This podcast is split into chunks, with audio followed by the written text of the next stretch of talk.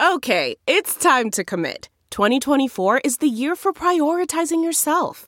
Begin your new smile journey with Byte, and you could start seeing results in just two to three weeks. Just order your at home impression kit today for only $14.95 at Byte.com. Byte Clear aligners are doctor directed and delivered to your door. Treatment costs thousands less than braces. Plus, they offer financing options, accept eligible insurance, and you can pay with your HSA FSA. Get 80% off your impression kit when you use code WONDERY at Byte.com. That's B-Y-T-E dot com. Start your confidence journey today with Byte.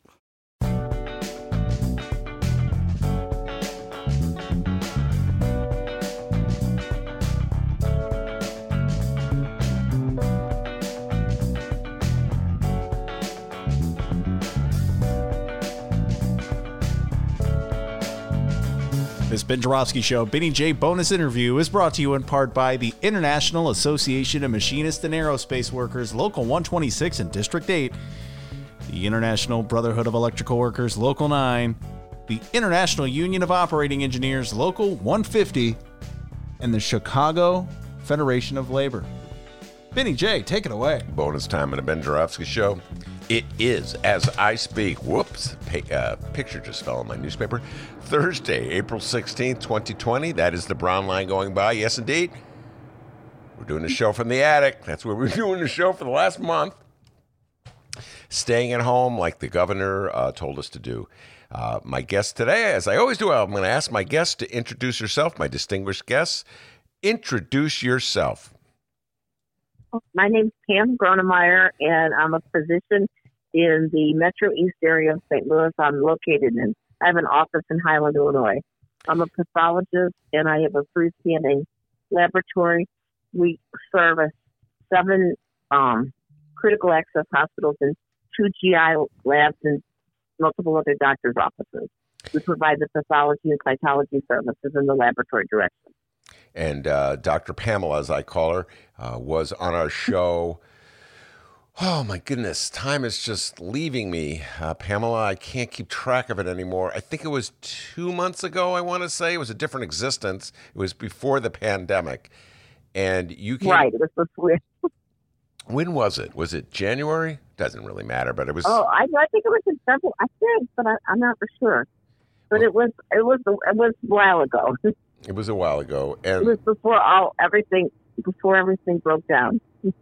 yeah, and the reason I reached out to her is that um, she was a supporter of Bernie Sanders, and she was a su- big supporter, big believer in Medicare for all, the concept of Medicare for all, and I thought it was really important that people hear from a doctor to talk about the need for Medicare for all and the need to deal with the fact that uh, health care, a basic right, is unaffordable to so many people in our country. One of the, as Bernie likes to point out, one of the richest country in the world. So uh, Pamela was so gracious as to come on the show and give her views and thoughts on um, Medicare for all and why it's needed and and how the the healthcare system impacts people in her neck of the woods, which is the 618. Uh, our producer Dennis, we talk about it all the time because Dennis is from Alton, not far from where Pamela has her practice. And then I just thought Pamela would be a good idea to bring you back now with the pandemic. Um, I've had several doctors in the Chicago area on to talk about uh, the impact of the pandemic in Chicago and why. Talk, we, we've talked about the disparity between the uh, death rates among black residents of Chicago and white residents of Chicago. We've had that discussion as well. And as you can probably guess, most of the doctors that come on my show, I think all of them are of the liberal or left persuasion. And so some of them have talked about Medicare for all. But I think what we'll do is we'll, um, we'll, uh, uh, we'll start by uh, I'm just going to ask you sort of like what what's the pandemic, the state of the pandemic uh, in the 618 in the area in the downstate area. So much of the news is concentrated on the impact in the Chicago area and the suburbs around Chicago. Uh, we don't get a lot of reports about what's going on downstate. So, talk a little bit about the uh, impact of the pandemic uh, in your neck of the woods. Well, I mean, in downstate, we clearly have had fewer identified cases. I just looked on the on our website today, the coronavirus website, and we have like in the Metro East, 509 cases. And that includes the two biggest counties of Madison and St. Clair County and the counties that border it. Mm-hmm. So we've had a lot, I mean, a lot fewer cases uh, that have been identified. And I mean, we've also had a lot fewer deaths, obviously. But we also are sitting right next to St. Louis. And if you look at Missouri statistics, I looked at those too today. Missouri statistics, Missouri, St. Louis, and St. Louis City, and the uh, I probably St. Charles are the largest collection of of cases they've identified in Missouri. So right across from the river from us in St. Louis, total they said today. I mean, I, when I looked on the website, 2026 plus have St. Charles. So they've got about 2,600 across the river, and I mean, we really are basically a lot of times a bedroom community of St. Louis. So, is there sort of the same mindset in uh, in your area as there is in in, in Chicago, Chicago area? People in Chicago uh, are very scared, uh, and they're doing a pretty good job, in my humble opinion, of abiding by the mayor and the governor's uh, commands for social distancing. Uh, I see this all the time when I go for a walk down the street, Pamela. People, they really like they'll cross the street to avoid being within six feet. Uh, they'll walk down the middle of the street to avoid being within six feet of somebody. This isn't just walking down the street. Or you go to grocery stores, they're wearing masks. What's sort of the attitude of uh, people uh, in your area? Well, I think it really, you know, I think realistic. Well, first of all, the hospitals all adjusted to everything. I mean, we're getting our temperature taken when we go in the hospital. Some of the hospitals were required to wear masks, but in the hospitals, even though we have not had really any admissions for it. In most of my rural hospitals, we haven't had any admissions for coronavirus, but we're all being careful now.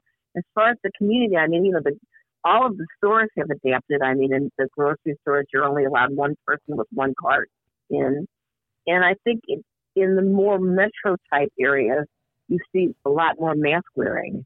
Now, you go to the ones that are sort of neighboring around St. Clair and Madison, you don't always see people wearing masks you know, which is sort of troublesome. But I mean, I think people, you know, believe it, and I think that you see a lot of, um, well, there's clearly a lot less traffic.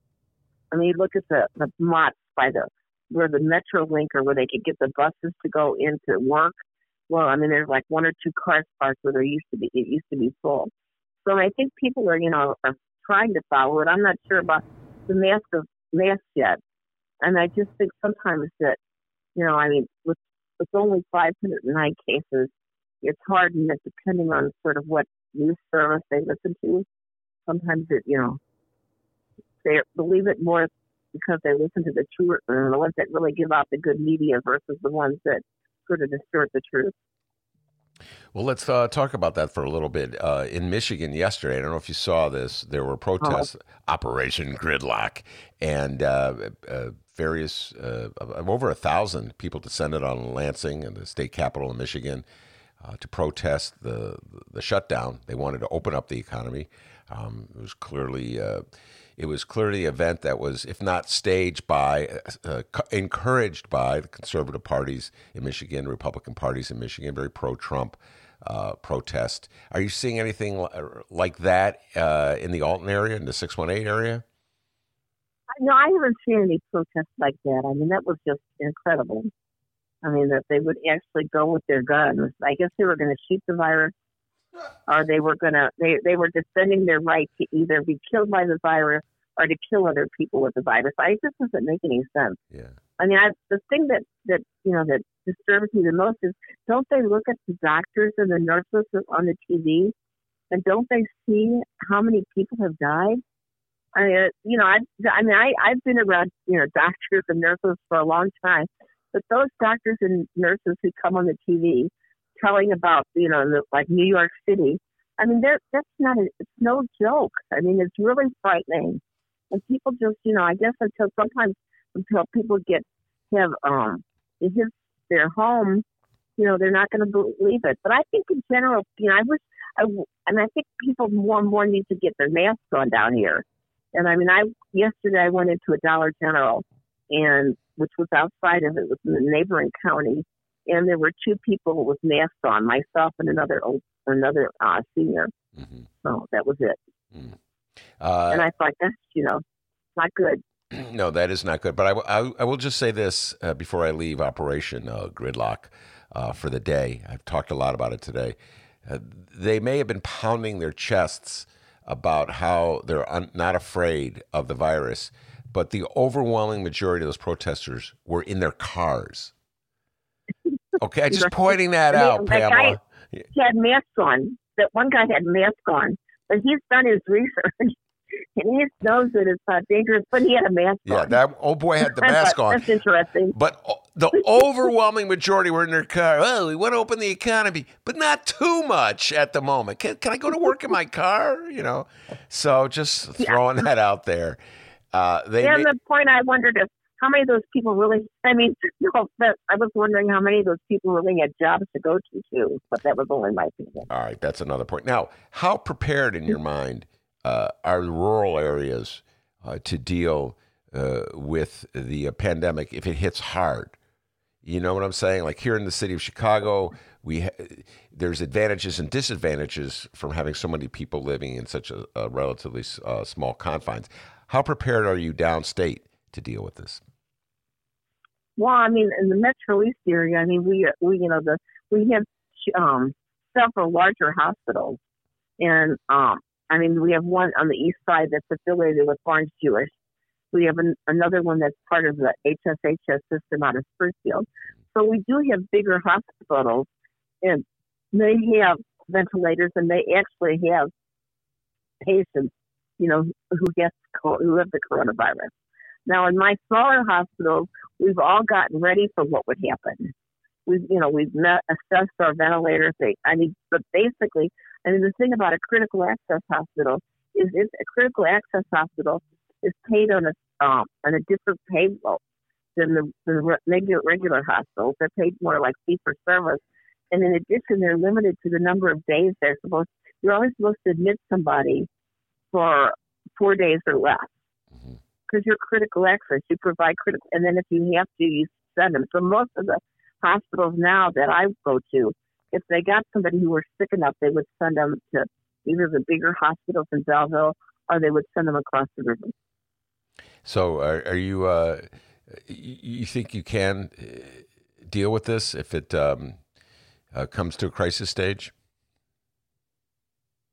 Uh, well, I mean, I hope so. I mean, but I, I, you know, I just, you know, I think that the biggest thing is getting them prepared. You know, mm-hmm. getting them prepared for what we're going to do. And I mean, I think that we've tried to set up in the rural hospitals. Try, you know, we're we're trying to set up ways to make sure we're, like I said, we're monitoring temperatures. We're asking people the right questions when they come to the hospital. Nobody can have any visitors effectively.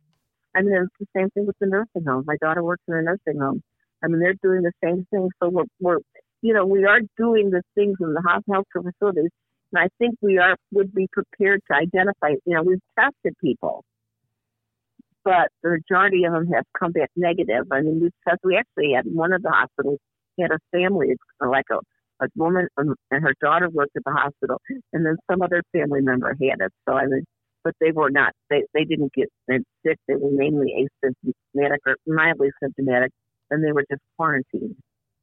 So, so I think we're, you know, I think that we're pre- we're prepared as much as we can be prepared. But I mean, you never know how prepared you are until something hits you.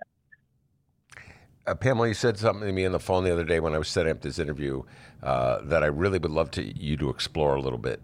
And you said, "I'm a pathologist, and I really think people should understand what viruses to do to lungs when you watch it under a microscope." What were you talking oh, about? viruses. That? Mm-hmm. Well, I mean, I've seen viral pneumonias under the microscope, and I've also seen what one of the things that can happen in in, in um, COVID is that 19 is that you can also get adult respiratory distress syndrome, which and basically in in viral infections, the viruses get into the cells. And I mean, they say that that coronavirus, this corona, this um, unique coronavirus, gets into the goblet cells and the ciliated cells in the lung, and gets in them, gets into the cells, integrates this RNA, starts reproducing and destroys the cells. And once it destroys the cells, it continues to multiply. then it creates, you know, an inflammatory response with a lot of edema, destruction of cells, um, and then once you get the adult respiratory distress syndrome, all your alveolar spaces, which are like balloons. I mean, the alveolar spaces are, if you blow up a balloon, the, the space on the inside with the air in it is your alveolar space. And the balloon wall would be sort of like the alveolar wall. Mm-hmm. And that alveolar wall is where the blood, the air goes from space, crosses into the blood vessels so that it circulates your oxygen in the blood. Well, what happens is you create a barrier so it can't get into the cells, it can't get into the bloodstream, so people can't oxygenate. So I mean, basically, when their lungs are all filling up with fluid and air can't go anywhere. I mean, it's really frightening. Viral pneumonia can cause a really, I mean, it's a, it's a different reaction from what you see in bacterial pneumonia. But I mean, it's very, I mean, it's, but it's different, but it's awful. It's horrible. I, I wish for uh, maybe some of those Operation Gridlock protesters could uh, see what you're talking about. I don't know if that would deter them uh, from their uh, movement, but I wish they could see it for a second. Uh, please, if you would, evaluate uh, how Donald Trump is handling this crisis. Well, I mean, first of all, I mean, his handling of the crisis. Well, you know, realistically, I mean, we saw that we, we actually lived through all of his press conferences where he said it was going to be effect one Chinese person came in and then it was we were going to have 15 people and then it was going to be a miracle and it was going to go away.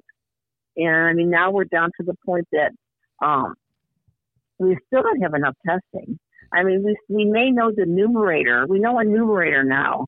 The numerator of how many people that we've tested who are positive, and we know how many people we've tested but we don't know how many people are out in the community that have have either had it or have it and aren't showing any symptoms. So we don't know how much of the virus is sticking around. I mean, he's trying, now trying to restart the economy, and I mean, you know, that's a, that could be a disaster because without having protection, we don't know who could go without having tested. We don't know who's really safe to go back to work. I mean, I realize the whole the whole economy is is been blown up, but I, you know, I I don't think it's going to do any good if we send people to work and then they start dying. So I just I think he's done a a bad job. Plus the other thing, he he shouldn't be prescribing medication for people. I mean, first of all, he had uh, hydroxychloroquine with a Z pack, and then also you got to put zinc in it. I mean, realistically, you can't I mean, you can't tell people about a medication that hasn't been shown in a study to actually work and could cause harm to people. I mean, you know, I, you know, maybe because we're doctors and we know we can't do that, but I don't think it's appropriate for the president to be telling people what medication they should try. No, so I, think there are many reasons, in many ways, he's failed us. When you watch his performances, you watch his press conferences, you see the doctors. There's usually two doctors at least sometimes three, standing behind him. Are you cringing on their behalf? Well, I think that yeah. I mean, I think that I am. I mean, I feel bad that they have to. You know, I mean, I also feel bad that they have to backtrack. I mean, sometimes you know, if they're. I mean, I, the problem is, is that in general, if you disagree with them, you you usually get um, go, you're usually gone the next day. So I mean, realistically, but so we need, but we need to have it's a science. We're not talking about mysticism. We're not talking about you know the fact that he tells you she used this medication because he has a good feeling about it. I mean, give me a break. That's not how we do science. You know, that's not how we do medicine. Medicine is, I mean, I mean, there there's a lot of there are a lot of things about medicine that sometimes we can't know everything in the whole body, but it's scientific. So I mean, we you know, I, I do feel sorry for the doctors, and I'm also worried about the fact that, you know, I, I can't. This, I mean, yesterday I read that the CDC was, you know, he's cut down on the funding for the CDC, and I mean, the CDC is not considered. I mean, it's not as formidable as it used to be. Plus, I mean, now he's after the World Health Organization. So, I mean, I just don't think that you know that makes any sense. Yeah. Well, he's clearly looking for villains that he could prop oh, up. Right. Mm-hmm. And uh, which I, don't, I I don't know why he's wasting his time. Look, well, I know why he's wasting his time. He's worried about getting reelection, reelected. He's worried about the reelection, and uh, he should be because I think uh, I do not think personally, uh, Pamela, he will be elected. Uh, but now, since I've introduced politics, let's get to politics. The first time you came on the show, uh, you were t- explaining why you believed it was very important uh, for our country to have uh, Medicare for all. I presume you still feel that way, and maybe even more so now. Now that we're in the middle of this pandemic, correct? Oh, well, clearly, yes. I mean, since I heard on the news this morning, we had 22 million people filed for unemployment. And of those 22 million people, if they were employed, I mean, they, we, you know, you, um, there was an article in the Annals of Internal Medicine where they estimated that it was 20, where Steffi Wolf Handler and um, her husband estimated that, like, of those people, 15.6% would be losing their health insurance which gives you like 3.6 million people will be without their health insurance. And that only includes the people now. It doesn't the workers. It doesn't include their families. So what's happening is we're turning a lot of people who used to have employer health insurance will have no health insurance. I mean, and then they, um, you know, what are they going to do? I mean, they could theoretically, if you lose your job, you can get COBRA, but at COBRA, you have to pay the whole cost of what your employer was paying for your health insurance, which if you don't have another job is almost impossible. I mean, if if you if everybody goes on Medicaid, that's still not the answer because I mean, as I said before, I think that Medicaid help. I mean, has done a lot, but I still don't think it's equal to other other forms of health insurance. So I mean, I think that this is like a nightmare. And I think right now we should see the folly of employer health care. And Steffie Woolhandler's husband is David Himmelstein. Mm-hmm. So on both of them wrote the article. But I mean, it is the folly of employer health care because it shows that if you lose your job, you lose your insurance, and you can't afford to get COBRA. And what are you going to do? I mean, you know, there there aren't any jobs out there. It's not a good recruitment market, so you're not going to let them get another job. So it's just, you know, you're going to be without health insurance. I mean, now at a time when you need it the most, maybe. Uh, by the way, I think the illogic of the old system is is coming apparent. Um, I don't know if it's at the point where all opposition to Medicare for all will collapse, Pamela, but uh, even Republicans are signing on to the notion that if you're unemployed and you have no uh, health insurance because you have no job, then you should the government will pick up the cost, let's say, of getting a test uh, for COVID 19. And then like, that leads the obvious question well, why would you just make an exception for this particular illness? you know what I'm saying? Like, why not? Oh, I agree. Yeah. I mean, but I mean, can you imagine though the cost of what? I mean, the cost of the treatment for him. I mean, because when people go in the hospital now, they don't go in and they're on the ventilator for a few days. They're on the ventilator for weeks. I can't even imagine what the bills would be. Mm-hmm. I mean, what's going to happen? I mean, to these some of these people, you know, will have lost their jobs. And I mean, I will, and I know that. I, I mean, I, we've heard various things about how they're going to also cover your COVID payment for your, you know, for your hospitalization. You know, we need to go to single payer. I mean, if somebody suggested that, well, right now what we do is everybody who loses their job should immediately be enrolled in Medicare for all. And maybe that would be a good start because actually you get people more than just like 60 year old, or you get people all across the whole, whole, um, you know, uh, spectrum of ages because not everybody who's losing their job is over 60. So, I mean, now is the time people should realize that employer health insurance doesn't you know, it doesn't guarantee anything. Already we know that 60 million people every year change jobs, which means they're giving up the insurance they have. They're either getting new insurance or they're not getting new insurance in a new job or they're not getting a new job. Mm-hmm. So, I mean, that just, it just doesn't make any sense to tie it to employment. Uh, you were a big supporter of Bernie Sanders, and the last time we were on the show, we talked about that. Since then, obviously, Bernie dropped out of the race and he has endorsed Joe Biden. What do you, as a big believer in Medicare for all, as a for, as a supporter of Bernie Sanders, what do you want to hear from Joe Biden right now? Well, I want to hear that I want to hear that when we have a convention, assuming we actually have a convention, that we get something on the Democratic platform that says we we support a Medicare for all program. I mean that we support improved Medicare for all.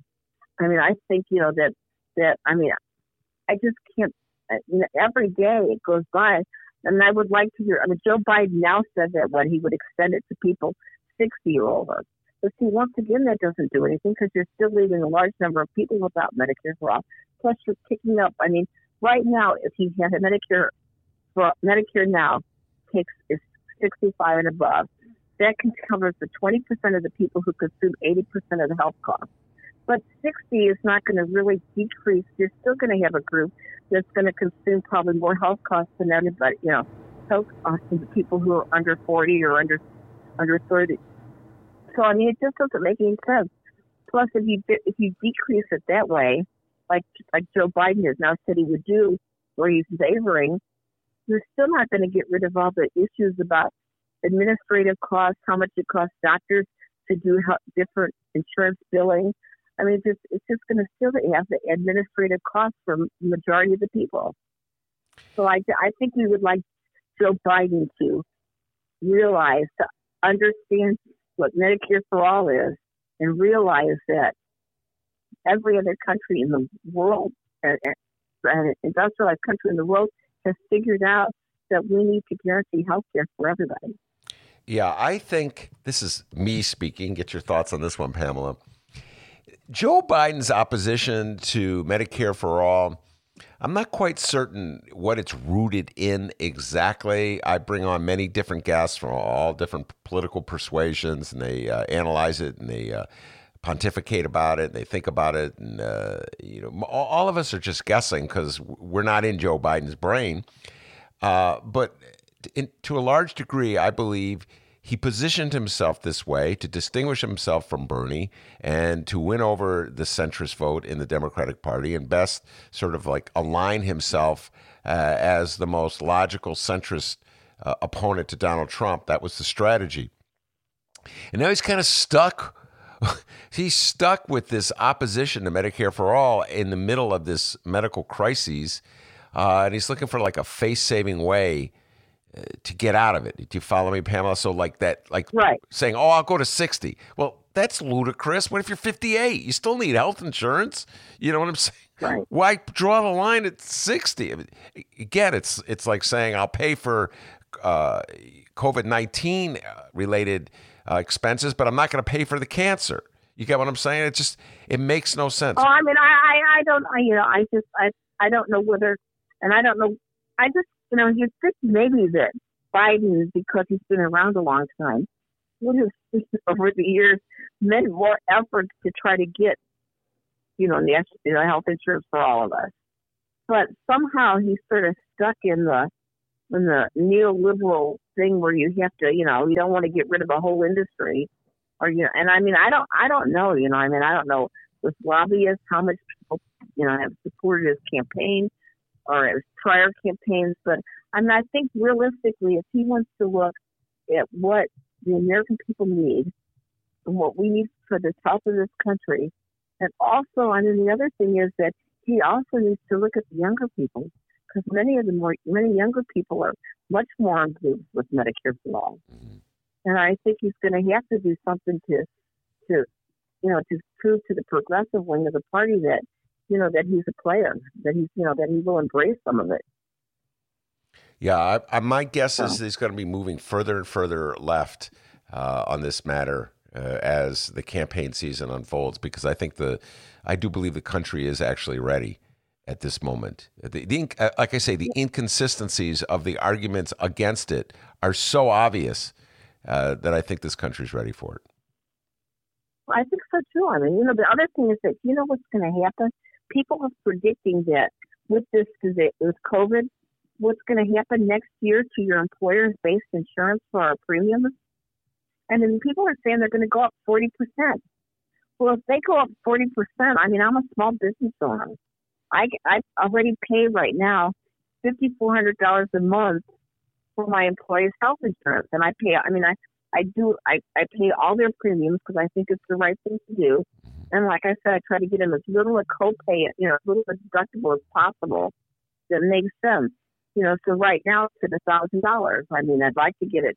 And I mean, I used to have a five hundred dollars. I used to have a five hundred dollar deductible, but I couldn't get that this year. So, and I just think that if it goes forty percent, I mean, that's and see all that forty percent is is everybody's salary. Mm-hmm. I mean, realistically, what employer puts in for your health insurance really should count as part of your salary. And I mean, if you have to give forty percent for health insurance, I mean, you're never going to get a raise. And people are already going to be losing a lot of money because of this this this outbreak.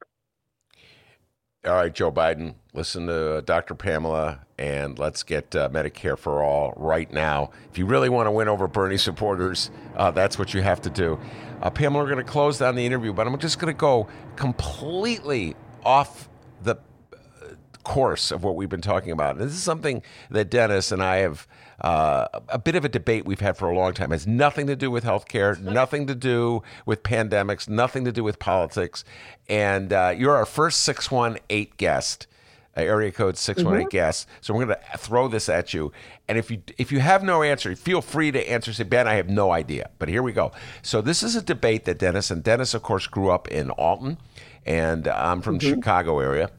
And uh, one point, Dennis and I were driving in a car, and I think a Bruce Springsteen song came on the radio. And uh, I was, like, oh, I love this song. And Dennis said, well, that's because you're from Chicago.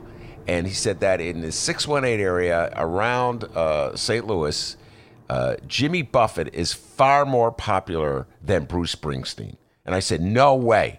I've never even been to Alton, Illinois, and I can tell you right now that Bruce Springsteen is more popular than Jimmy Buffett. Pam, I, we're right by that river. We treat it like the ocean. So, do you have an opinion about this one way or the other, uh, Pamella?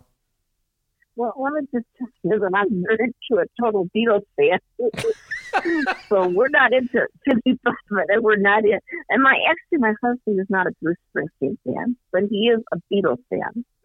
Ah. And I mean, I guess since I'm a Beatles fan, because you know I've either known my husband or been married to him for since you know since like I've known him since fifth grade and we've dated since high school. So all right, I mean, so I'm a Beatles fan too. So all right, let me. And just... I mean, I'm not, you know, yeah. Jimmy Buffett, I, I like to listen to them both, but I like Beatles melodies the best. Let me let me just say something about Pamella. This is a diplomat. Mm-hmm.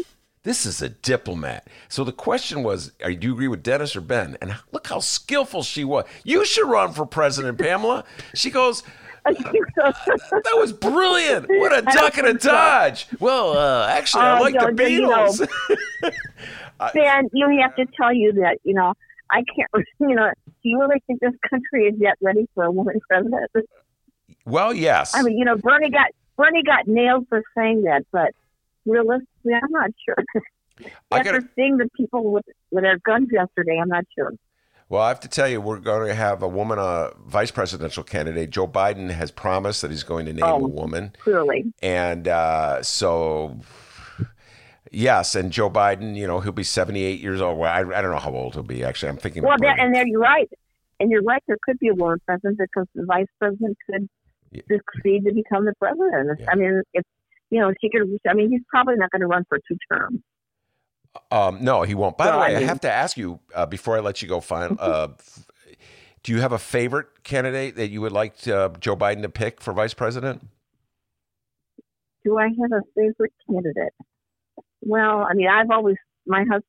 I shouldn't keep talking. I think he would influencing me, but I agree with him that probably that I would uh, probably pick Kamala Harris we get you're the second Kamala Harris vote we had today. A lot of a lot of votes for. I was. She's a tough cookie. I mean, yeah, she's a tough cookie. I mean, and she's been around for a long. And I mean, realistically, before she got confused, before she sort of changed a little bit about Medicare for all, she's from California, which is really a big Medicare for all state. So, Pamella, we'll leave it here. I think that's why she's my choice biggest mistake Kamala Harris made, and I followed obsessively followed this presidential primary from the get go, was when she ducked and dodged on Medicare for all. Because that first debate, they said, "Who's for Medicare for all?" She raised her hand, and then uh, someone got to her, and all of a sudden she started saying, "Well, I, I didn't hear the question correctly, and I didn't mean to raise my hand." And I thought she, she lost a little credibility there, but uh, all that is ancient history. And it's, um, I think she'd be a very effective uh, running mate. Yeah, I was drinking the Kamala Oh, Kool Aid for a while. All right, Pamella, thank I you. s- Okay. Thank Take you care, so guys. much. Take Thank care. you for having me on. Yeah. Bye bye. Bye. Bye, Dennis. All right. Bye. That, that's our favorite doctor from the 618. Our first 618 guest, and that happened to be the one person that likes Bruce Springsteen downstate. Interesting. Uh, well, you know what? She really was brilliant. She was brilliant at avoiding really getting in the middle of that debate. All right. It's been a blast talking to Dr. Pamella. Take care, everybody. Jimmy Buffett.